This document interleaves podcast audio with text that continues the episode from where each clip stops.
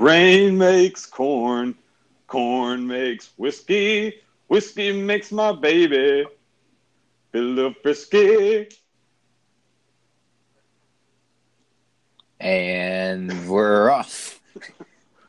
that is the official theme song, I guess, for week six recap. Holt, it. do you just really like that song, or Luke Bryan, or was there a reason behind that?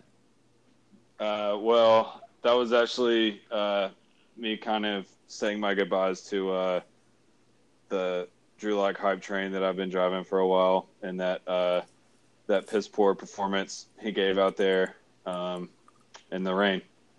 So is the rain like the actual rain, or is it like the piss poor? Is that like the rain? Uh, I mean, it could be both. Um, it's, like it's kind of one of those. Uh, yeah, I was gonna say it's one of those. Um, God, what's the word? I feel like double entendre is what I'm trying to say, but double entendre. It's is it French? I think that's right. French. I, I, don't know. You're the you're the French guy here. I am know. I'm the romantic French person out here. JB, how you doing out there? I'm doing pretty well, Al. I had a long ass day and did some shopping, you know, grocery shopping, and it's been back to the grind after a uh, weeks long vacation. Uh, but we're, you know, back to the you know the good old days. We had a nice little romantic week at the beach, a little romantic getaway for all of us. It was it was magnificent, great weather, except for a little bit of red tide at the beaches of Destin, Florida yeah. slash Miramar. But it was it was good otherwise. I enjoyed it we got to watch football, some more than others, but I still enjoyed it nonetheless. And we also got the hell out of there at the right time because now there is a hurricane bearing down on that same area that we were staying in. So, uh, Godspeed for everyone down there, and hopefully everyone listens to their evacuation orders. It's supposed to make landfall, I think, Wednesday, correct? JB, the meteorologist? Wednesday afternoon around 2 o'clock. All right. So if, you're, if, you're, if you're listening to this podcast, when this is out tomorrow morning on Tuesday morning, you better stop listening and get the hell out of there. Get the fuck out is what JB says. All right. Um, so lots of football this past weekend, but we actually started doing some buys this weekend, so we can actually expand and talk more in depth about some of these teams. Um, let's ask the first question that many people have been asking for decades, maybe five or six years. Holt, is Texas finally back? No, Texas is not back. But they they they only lost to Maryland, yeah, and they're right, they've won okay. five straight games. Look, they've... look, they won a game. All right, like pat them on the back. That's great. But to me, Texas isn't back until people have to stop asking that question. Like, te- if if people are still asking if Texas is back, then that means they're not back. JB is Florida back? No, they're not back yet. God, I mean, let, let, let, let's just let's just be real here. I mean, yes, Florida has a five, a five. Sorry, I just started laughing there. I'm trying to think how I want to say this. this is uh, just a really funny analysis coming right here. Yeah, I guess so. so I've, got, I've got, the, I got the googles right now, but uh, you know they're they're a five and one team, you know, and yes, they've they've grinded out some really good wins. Okay, Alex, stop laughing because you're gonna make me laugh. sorry, sorry. I know, I know, I just, grind. No, no, yeah. I'm not. I wasn't laughing at that. I was thinking in my head, like me just saying, like, not knocking. He'll be like, "Who's there?" JB's analysis. JB's analysis. Who? And he just takes off with this analysis. yeah, but you know, Florida's off to a five and one start. Um, their defense has really carried them, you know, for most of this season. Their Feleipe Franks, you know, you know, is helping them grind out a lot of these close wins. You know, he's not having to do too much. Mullen does not want him to do too much and it's helped them out. Like the offense is producing just enough. The defense is, you know, creating a lot of pressure with uh, Todd Grantham. But you know, let's see how they perform in the future. JB was the LSU Florida game on Saturday the best game of the year so far. Uh, I'm still going to give the lean to the LSU Auburn game. I think that was the best one. Mm. I'm about to disagree with you. I think the LSU Florida game was the best game of the year but um, nonetheless, Florida is not back, and neither is Texas. Neither is Texas, according to our two uh, panelists here. Third panelist question is Notre Dame back? Holt. Um, I mean, back. Like I don't know. It's just such a like weird question. Like, are they back? Like, I mean, I think that they're in the driver's seat to make the college football playoff right now. Um, they had another impressive win against Virginia Tech, who was ranked for some reason. I'm not really sure why, uh, but they were ranked, so they'll get credit for beating a ranked team on the road. You know, still a tough place to play. Justin Fuente knows what he's doing, but uh, they went in there and they won pretty easily in a hostile environment. And um, I mean, I think that they're you know they're where they should be. I mean, they're in the top five, top six, and that's about where they should be. I mean, I think they've pretty much earned it with the way they played against Stanford, and you know, obviously they have that win over Michigan as well. As much as I hate Notre Dame and want to see them lose, I don't think they're going to unless they lose to USC or uh, maybe someone else like Florida State on their schedule. But I don't think that's going to happen. Not only do we preview and recap games here on SEC Slow Smoke podcast, but we also break news. And the breaking news for today is Oklahoma has fired defensive coordinator Mike Stoops. Now, we might be 12 hours, 13, 14, 15 hours later than everybody else, but we are still breaking news here. Holt, why did it take them so long to fire Mike Stoops? Uh, because Lincoln Riley was handpicked by Mike's brother Bob to be his replacement, and I don't think uh, it was just it was just kind of an awkward situation for him. I think um, to fire him, uh, I think he needed a really legitimate excuse, um, and obviously losing to Texas, giving up you know what 48 points or whatever it was. Um, that's the most points Texas has ever scored in that game. So, uh, you know, but yeah, it should have happened a long time ago, but it didn't because you know Bob Stoops still carries a lot of weight around there, and um, I don't think Lincoln Riley wanted to come in as a first year head coach. No, you know, never been a head coach before and take over and then fire the defensive coordinator. I think he kind of had to deal with them for a while, and you know, last week was finally the uh, excuse he needed to get rid of him. Yeah, but they don't they don't play defense in the Big Twelve, so I don't know why they're even trying to pretend like they're going to play defense, whoever they hire after Mike Stoops. But we shall see. Oklahoma still has a chance to make the playoff and even win the Big 12, um, even though Texas is kind of in the driver's seat. The toughest game, I think, on Texas' schedule now is West Virginia, but they do have um, Oklahoma State, which could be a tough game too, I guess. JB, what is your favorite color? Just kidding, JB. I won't do that to you right now. We'll, we'll save that for a later time. We'll save that for a later time, JB. Um, so, JB, back to real questions. What, um, besides the Florida LSU game this week, we uh, we saw a lot of SEC football, and some some games went as expected. Georgia and Vanderbilt, Alabama, Arkansas, big wins by both teams, the best best teams in the SEC. But um, there's also some other good other good performances this week. But um, before I guess before we even get into the games this week, tell me who your offensive player of the week is, and we'll call this. We'll start this as the SEC slow smoke full slap performance of the week for offense.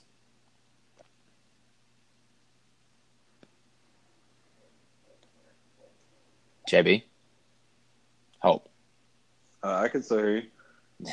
oh man. JB, right. can you hear me? I can hear you, Holt. Uh, did you not hear me? No. Can you hear Alex? Yeah. I can hear Alex. All right, well, go ahead, JB. yeah, well, he he can hear you. Yeah. Alex. okay, so uh, we apologize for those uh, technical difficulties there for those 30 seconds. Uh, Anchor can go suck a dick. But uh, but Trayveon, my uh, my full slab offensive player of the week, the inaugural offensive player of the week for the full slab award goes to Trayveon Williams of Texas A&M. Uh, the dude had an incredible against uh, Kentucky against that awesome defensive line. JB's reading it like it's an Oscar or something. I mean, this is, this is the inaugural award. Did you, Trayveon Williams. Did you open the envelope and everything? the winner is. I do not have an. I do not have an envelope. All I have is two hands, and I I'm did one of them not my have phone. sexual relations with that woman. so it sounds like you're about to Right. say. No, but Trayveon Williams, you got to give him a lot of credit. He had 24 carries, 138 yards, one touchdown. He really helped carry the load for this A&M team against this really stout Kentucky defense. Oh god. oh God. This is the worst But, uh, podcast yeah. ever. Yeah, well, we'll, we'll get through it. Don't worry. So, in short, JB Trayveon Williams is your full slab performer of the week. Yes, but also but before before we go to defense for with Holt, I would like to give a shout out to Michael from South Carolina. Came in, and filled in for Jake Bentley against uh, against Missouri at home. Jake Bentley wasn't able to go Saturday due to his knee issues. Nikia had a, a really excellent game. You know, really underrated game. He went 20 for 35, 20 completions, 249 yards, and three touchdowns in the rain, I might add, and came away, came away with a really hard fought 37 35 victory over a really talented Missouri team. So, uh, shout out to Michael Scarnecchia, redshirt senior. He paid his dues for the last five years. He earned it. Will he start when Jake Bentley gets healthy again? You know, I'm not. Well, I'm not Will Muschamp, so you know I'll let Will Muschamp have to deal with that. But obviously, Bentley is the junior. You know, he's got another year of eligibility. Scarnecchia is a senior, but you know, at least you know you've got a solid guy behind. You know, playing behind Jake Bentley. I think he played well, but I don't think good enough to uh, take over as a starter because it's just it's just one game, so you never know.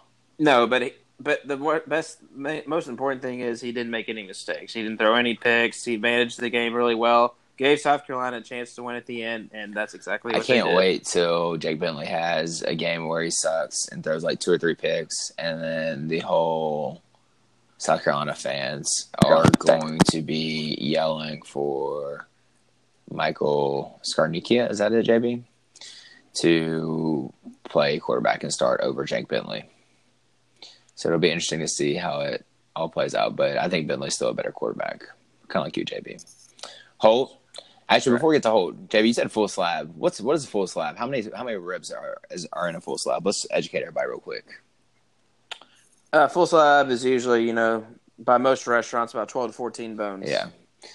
Is it different? Like, is twelve better than fourteen? Is it more flavorful with twelve, or It just depends on how the butcher cuts it.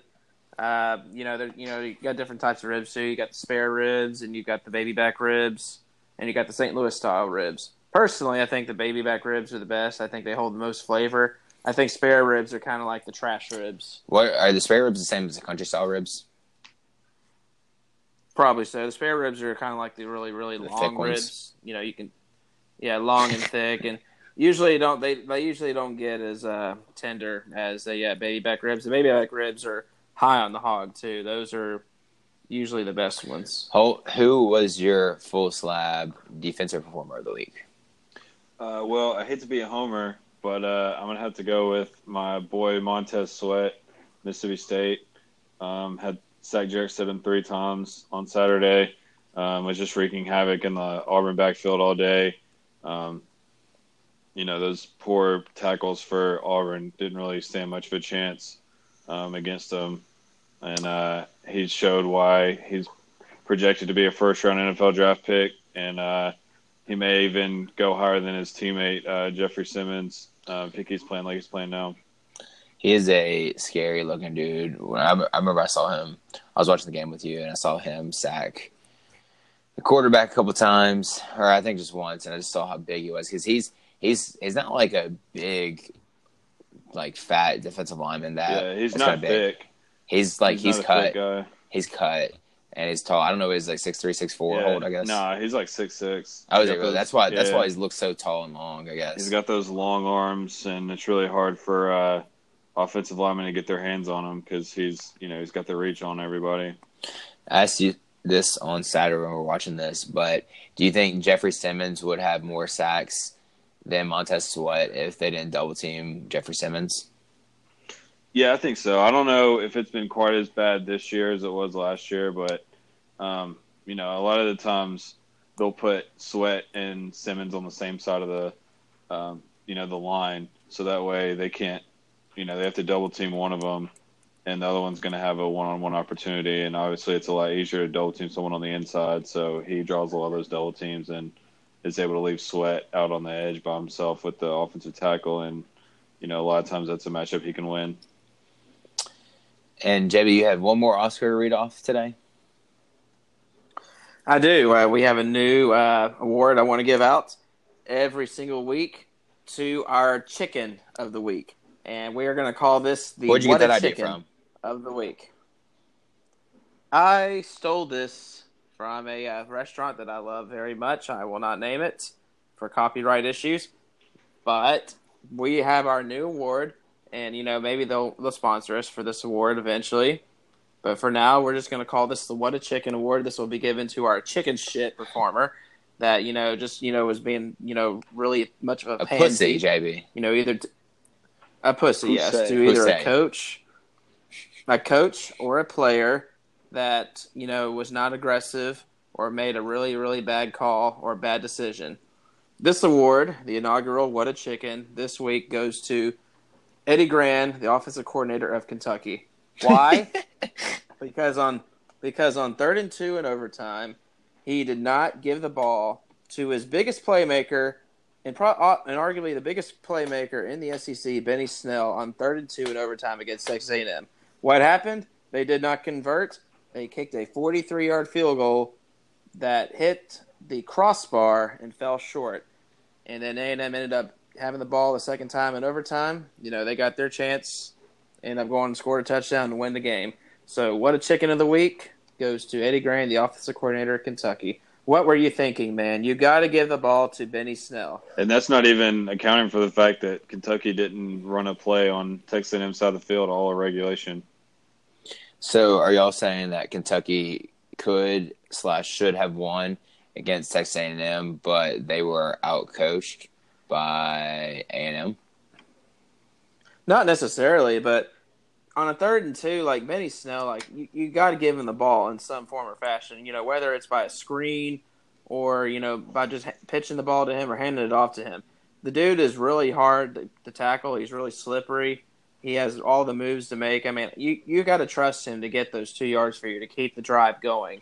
That Yeah, game, I'm actually gonna I'm gonna disagree with JB on that one. I do think that uh, Kentucky was outcoached in this game, especially um, Kentucky's offensive coordinator was outcoached by Mike Elko, the defensive coordinator for Texas A&M, who deserves a lot of credit.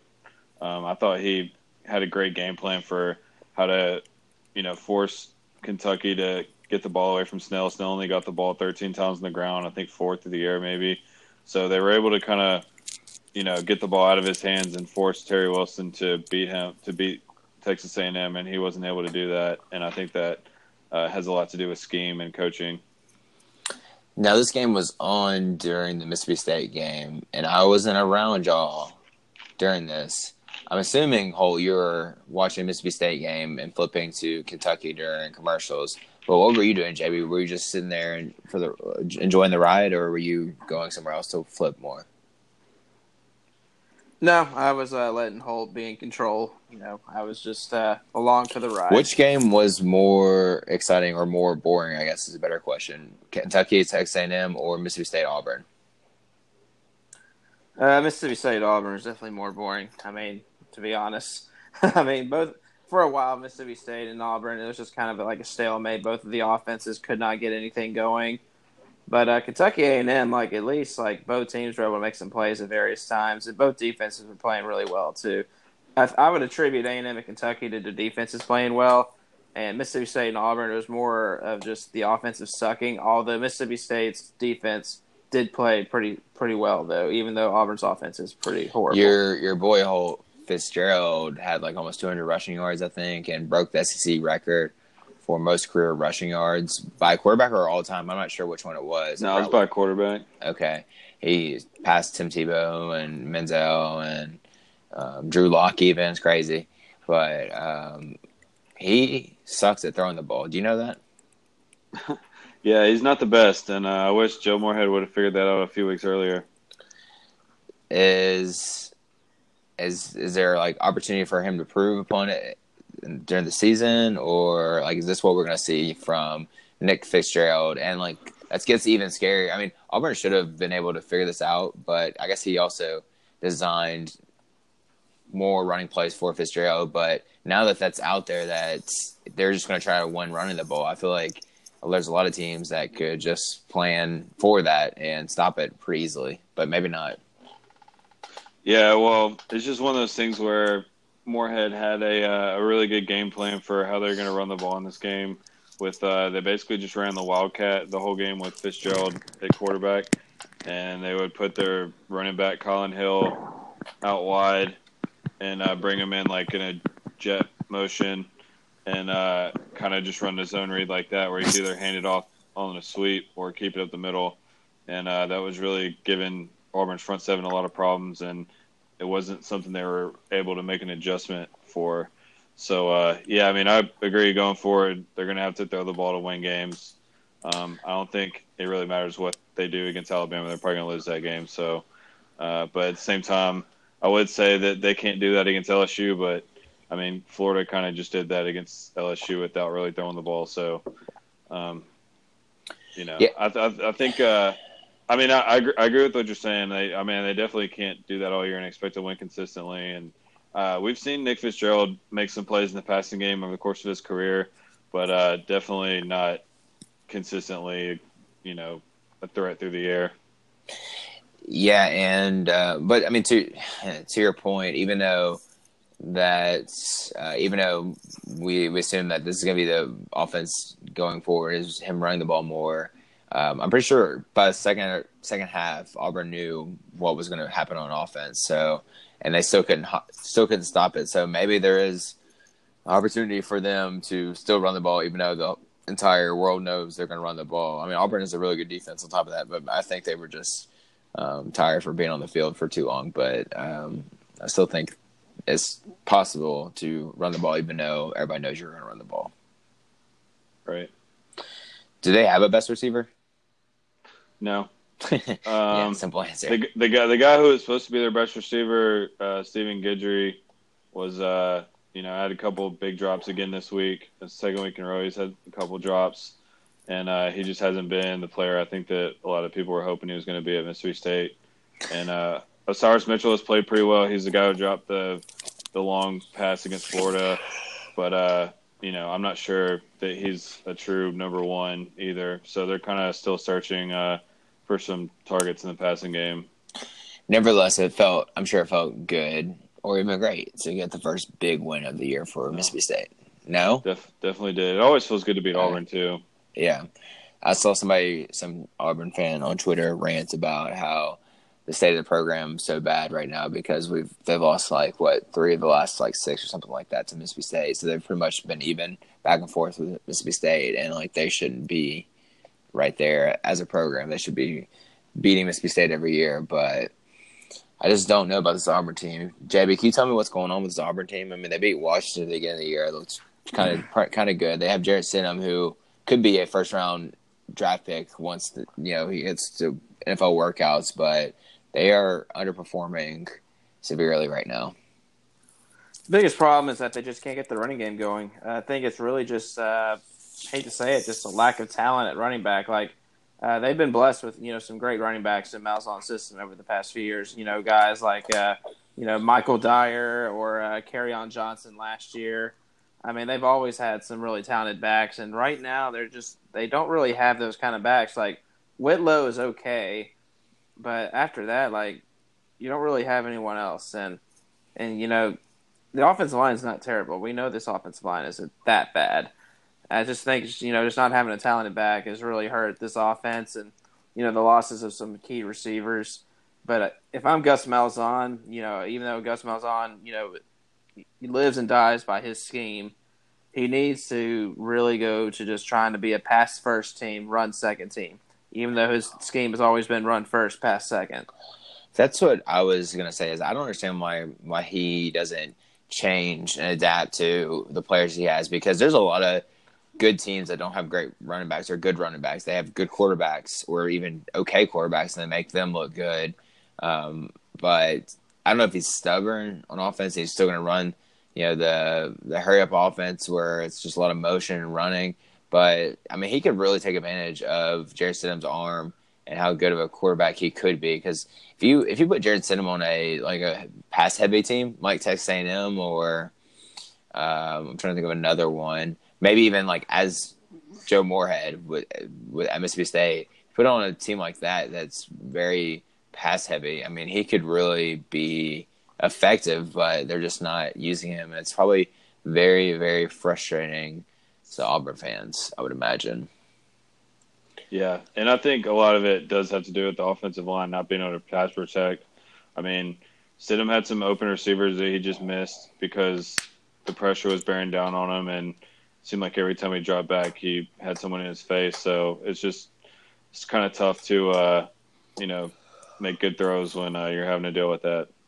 That's also kind of hard to judge because Mississippi State's defensive line is really, really good. So you can't necessarily say their offensive line is bad. I mean, maybe you can by watching the game and saying like they should block them a little bit better, but it's it's very hard to block Montez Sweat, who could probably dunk from the free throw line and run over everybody at the same time. But yeah, no, I agree. But I mean, poor little Auburn. I guess that's which where we'll leave it at. Yeah, we're going to be there next weekend, so we'll get to see them firsthand and uh, yeah. maybe diagnose some of their problems a little bit better.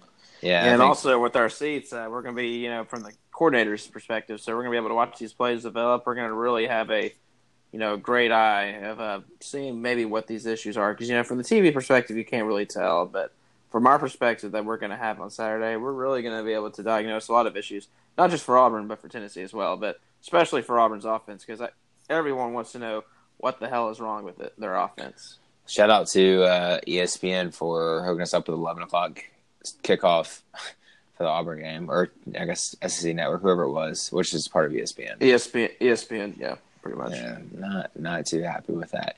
Um, other games, Florida and LSU.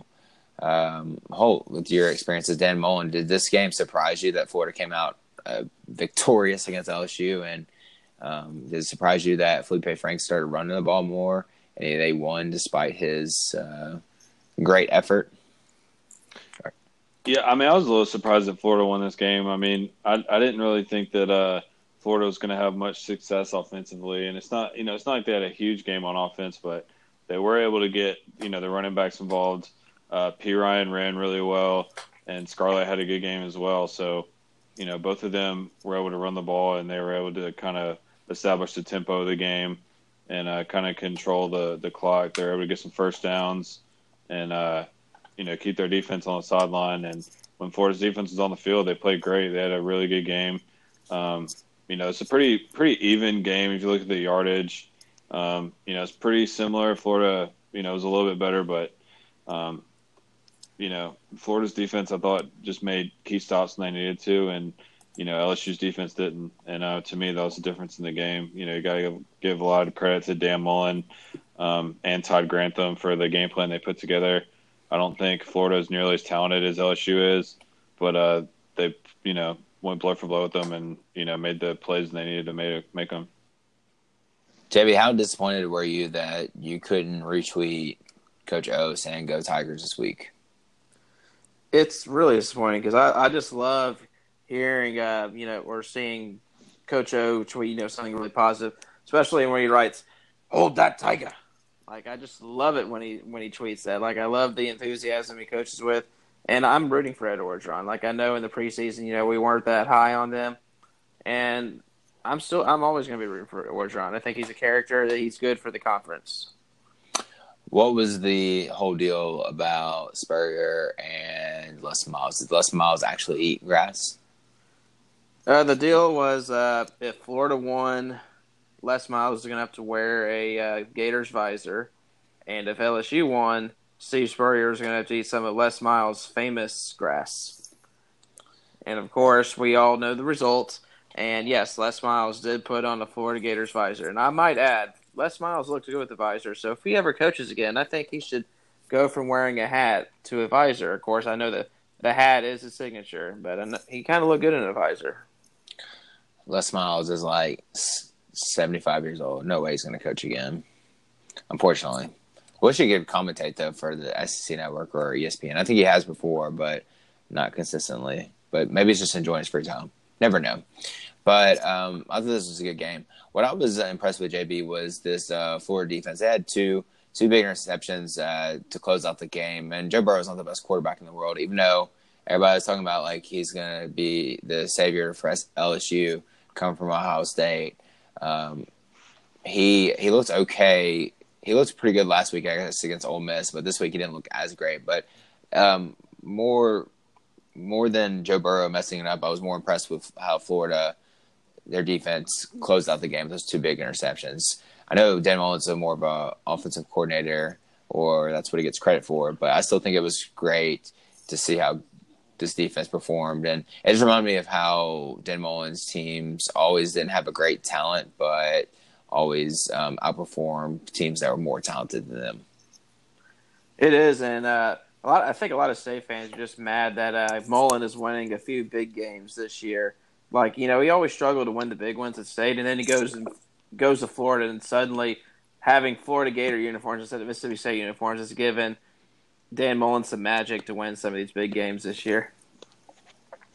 And we're gonna we're gonna preview week seven in the next podcast. But looking at Florida's schedule, they only have I think Georgia left is a big game. Um, I don't think they really have any other losable games. They have South Carolina, I guess. Uh, but other than that, it's Georgia, Missouri, South Carolina, Florida State, the big ones, and I don't think they're going to lose any of those except for Georgia. So, I mean, you're looking at a team that could go ten and two, which would be a very, very good first year for Dan Mullen. Exceeding expectations if that happens. Yeah, Holt. If you listen to everybody recap this game, all the professionals, the non-SEC slow smokers, they'll talk about how they see Feleipe Franks' development um, from week to week. Can you justify that, even though he went 12 for 27 with one touchdown, one interception, and a QB rating of 38.3?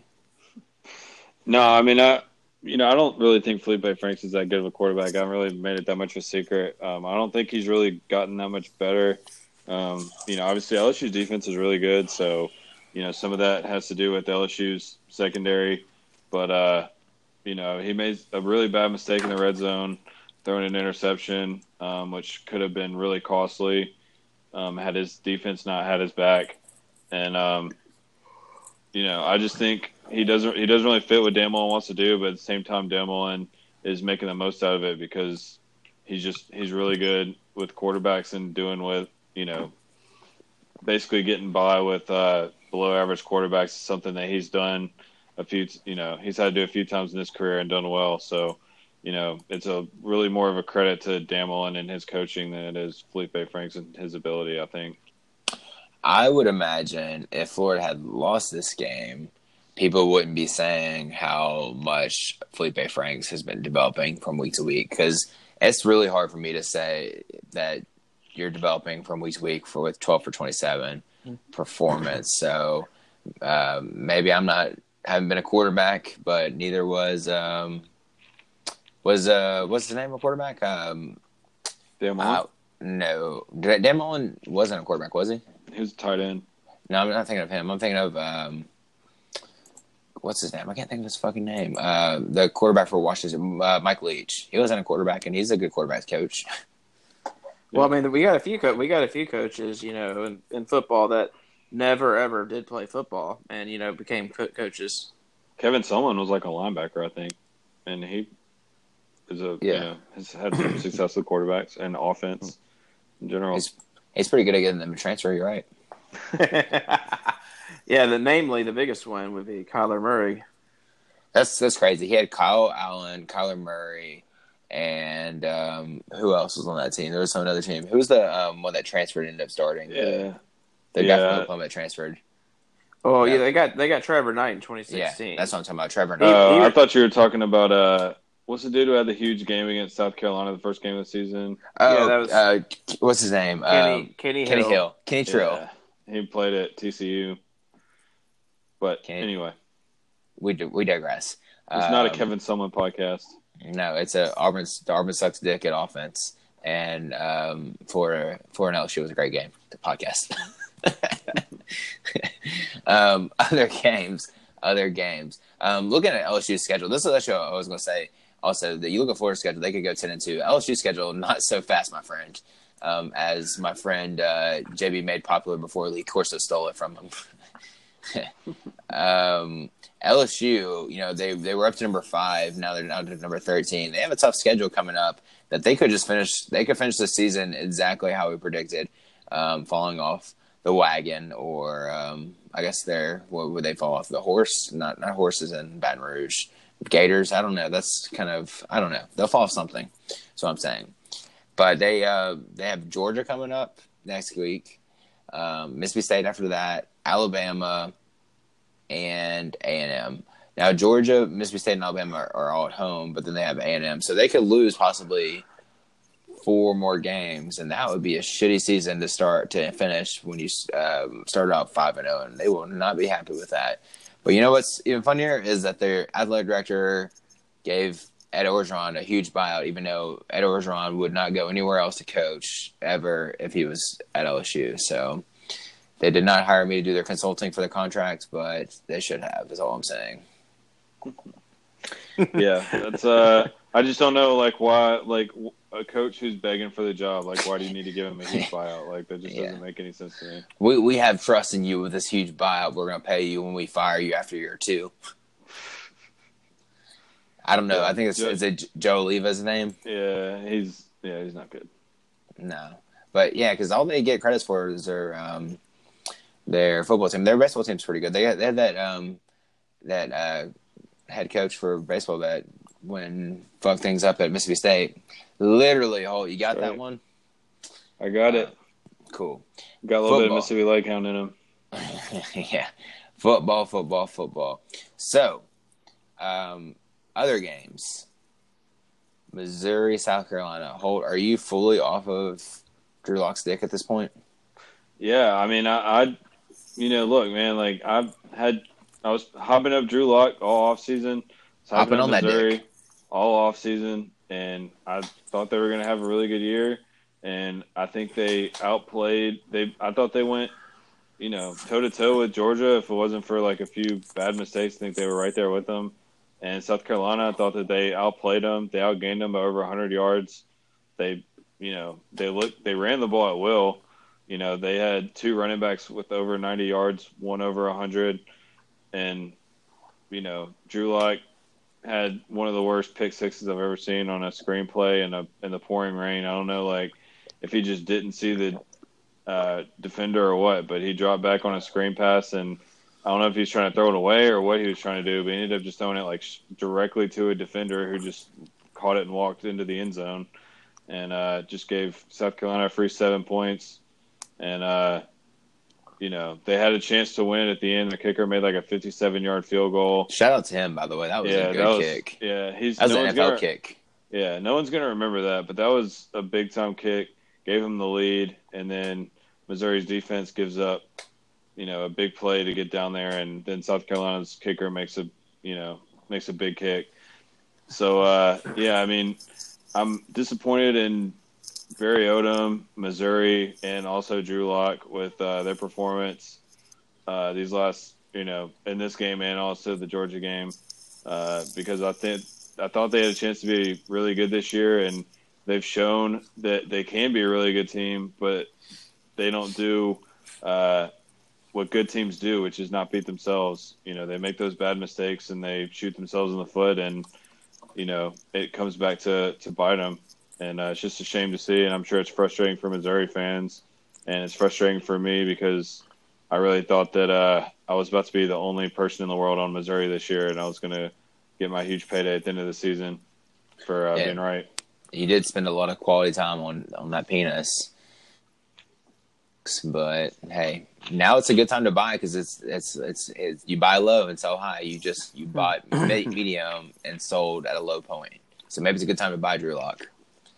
Yeah, well, you're the maybe, you're the stocks guy, so maybe maybe you can start hyping them from now on. Yeah, I will. I will. Um, so are you saying Holt that rain is actually a bad thing?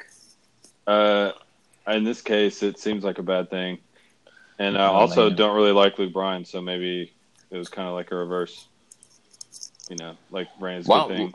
Yeah, why don't well, you like Luke? Why don't you like Luke Bryan? Reverse like Luke Bryan. I don't like Luke Bryan because his music sucks.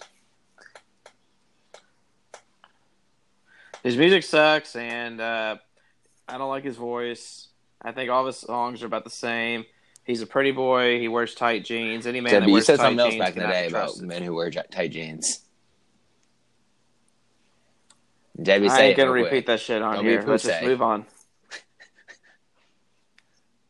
I can't even remember the exact quote, so I mean, I'm not gonna repeat it. I can't. I can't. even- I'm not gonna. Yeah, Say the mean, quote if I I can't get it right, But it's you okay. know what I mean? We can pass on.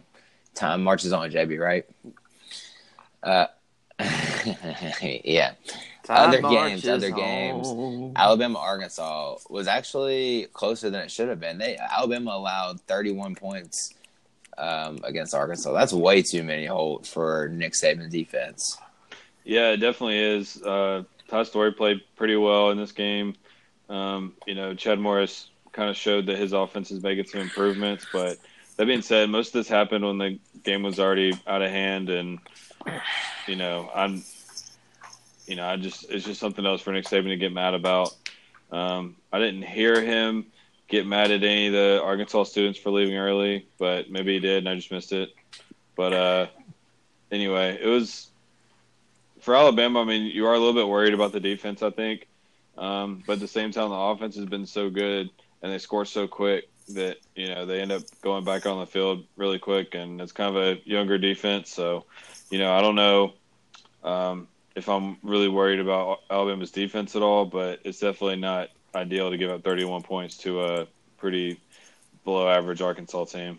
To put it They nicely. inter- they interviewed uh, S- Yeah. Saban at halftime, and I think he was actually kind of like happy. He wasn't even like mad. He said something about like running, either running or uh, throwing the ball. Like you still get the same amount of points, so it doesn't matter as long as we're scoring or something like that. It was like kind of a, a happy Nick Saban. Maybe um, what's what's his wife's name? I forgot his wife's Terry? name. Terry. Maybe she gave him. Maybe Terry. she she uh, rubbed Miss him down Terry. before the game or something and got him nice and happy. But uh, you never you never know. Maybe That's a little TMI. That's a Maybe a little little bit too TMI. TMI. Um, JB, what, what were you about to say that was so important? Well, I forgot exactly what I was about to say. I was gonna. Oh, well, well, well, actually, I remember. I was gonna add in that I just don't think this Alabama defense is as They're talented not. They're as other Alabama Um, defenses J- either. But but it doesn't really matter because its offense is so good. They're gonna be able to outscore anybody, and their defense will still be able to make some stops. It's not an elite defense like the Alabama defenses we come to know, but it's still a really s- strong unit. Can their So offense get really them by matter. even in the bigger games down the season? Absolutely. I think as long as they uh, were able to score about, you know, 30 points, which I think they can against almost any defense in the country. JB, who's the Heisman leader okay. right now? Is it is it close? It's Tua, and I think no, it's not close. Tua is miles ahead of everybody. I'd probably put Will Grier second right now. I think just be, I, w- I would have had Kyler Murray and Will Grier, you know, neck and neck at second. But since Oklahoma lost, you got to put Will Grier second, and after that, it's kind of a steep drop off. I'm still going to put Kyler Murray in my top five though, but. Right now, Tua Tagovailoa is absolutely running away with this Heisman race, and as long as Bama finishes undefeated, I and think Tua Dwayne Haskins is consistent, actually it's uh, his. not. I mean, I think Tua's pretty far ahead, but I think Dwayne Haskins is probably number two because they're still undefeated. He's still doing well. Okay, but let me let me add on to you here, JB. So your Tua is the clear cut leader for the Heisman, which is what you're saying. Um, he hasn't played really in the second half all of this year that much. Um, this game against Arkansas, he went 10 for 13 for 334 yards, four touchdowns. Crazy numbers, crazy numbers. But JB, who is the best defense that Alabama slash Tua has played all year? Texas A&M. Uh, Exactly. yeah, I was going to say Texas A&M. Yeah, I mean that's that's a good one, and they still had a pretty good. But game JB, against listen, he's too. played Arkansas, he's played Louisville, he's played. Um, let me let me go through those, the schedule. For those you. are two of the worst Power Five teams. Lafayette. in Ole Miss football this year. defense, Ole Miss Yeah. defense, Arkansas State, Ole Miss, Lafayette. So he hasn't played good defense. So there's going to be a game coming up. I don't know what it's going to be because despite Alabama being the SEC, they do probably play one of the and, and in the West they do play like a weaker schedule more than anybody else. Because mostly because Tennessee's down and they luck out and play a weak uh, team from the East, and then they play like two, one or two cupcakes a year, like losing to Lafayette and um, Citadel this year. But uh, yeah, and I will say we really won't know well, how elite this offense is until November third when they have to play in Baton Rouge. So you know, yeah, because the next the next few games they have are all breezes for Bama, so they're going to be undefeated November third when they play in Baton Rouge, and That's when we'll that's, really. that's what I'm saying is that Tua is. is two is great and Alabama looks great, but it's just they haven't had it play adversity and they will against LSU and I think they they'll win against LSU, but um, his numbers his numbers aren't going to stay that great where he's not going to play the second half the entire year. He's going to have to start playing third and fourth quarters and um, I think he's going to struggle against like he's going to have one or two games where he's not going to be awesome. So it's just it'll be interesting to see how this plays out because I still think Tua is the best player in the country, but he hasn't had to play an elite defense. Even Jordan Haskins played Penn State, so um, the other other players have played good defenses. Um, Kyler Murray didn't have to play a good defense at Texas, but they still had to play a good team. So that's all I gotta say about that game. But shout out to Arkansas. I think this was the second game in a row they said that the Arkansas fans gave them a standing O at the end of the game in a loss. They um, were very happy after the A and M game, a very close game there, and then Arkansas Alabama wasn't close, but I mean. 65-31. I know it sounds crazy, but that actually is a not a bad score against Alabama. Well, they covered the spread two weeks in a row now, so they got There that go. going for them. Yeah, so you, yeah, moral victories are strong in Fayetteville. Vanderbilt. Georgia. Anything y'all want to say about that, other than Georgia beating the shit out of Derek Mason and Vanderbilt? Yeah, and it was It was to be expected. Georgia yeah, took Vanderbilt care of scored business. the, their touchdown the last play of the game when the game was over. kind of meaningless, but uh, Jo- yeah, it was just you know Georgia just continues to do what they do. Jake Fromm is uh, playing really well, and um, you know they're running the ball and their defense has been dominant. I know it's gonna sound crazy, but um, I I think Georgia is like the quietest number two team ever because it's like I feel like nobody's giving them credit or talking about them. I mean, people are obviously giving them credit. People think they're a great team, but I feel like all you hear is about Alabama, Clemson, Ohio State, and Oklahoma. And maybe it's because Alabama takes the SEC talk, but um, I just don't feel like people are talking enough about Georgia this year. Yeah, I agree. They deserve a lot more credit than they're getting, and you know, I I don't know uh, who's going to be able to beat them on their schedule. I mean, Auburn. I, you know, I want to say Auburn, Auburn.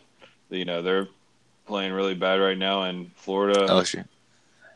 Yeah, that's right. They play LSU next week on the road. It's going to be a tough game, but you know, Yeah. I still think. Uh, yeah, you know, I, I still don't like don't really see anyone on their schedule that I think is going to beat them. I mean, I think they're going to finish the season undefeated.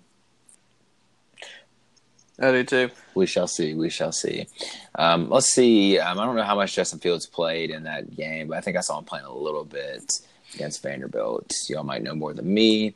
But the final game of the week, which not in any order, was Ole Miss Louisiana Monroe, seventy to twenty-one. This is the most points in Ole Miss history. Is that is that right or something like that? I forgot what it was. They broke some kind of record. It, uh, it was the the offensive yards they had in this game. They had over 800 yards of total offense, 827 yards of total offense to be exact. That is absolutely incredible, and uh, I just it's just it's laughable the numbers that this offense can put up against really bad defenses. But when they played a good defense against Alabama, and it's not even the most impressive And Alabama LSU defense, too. they got absolutely shut down.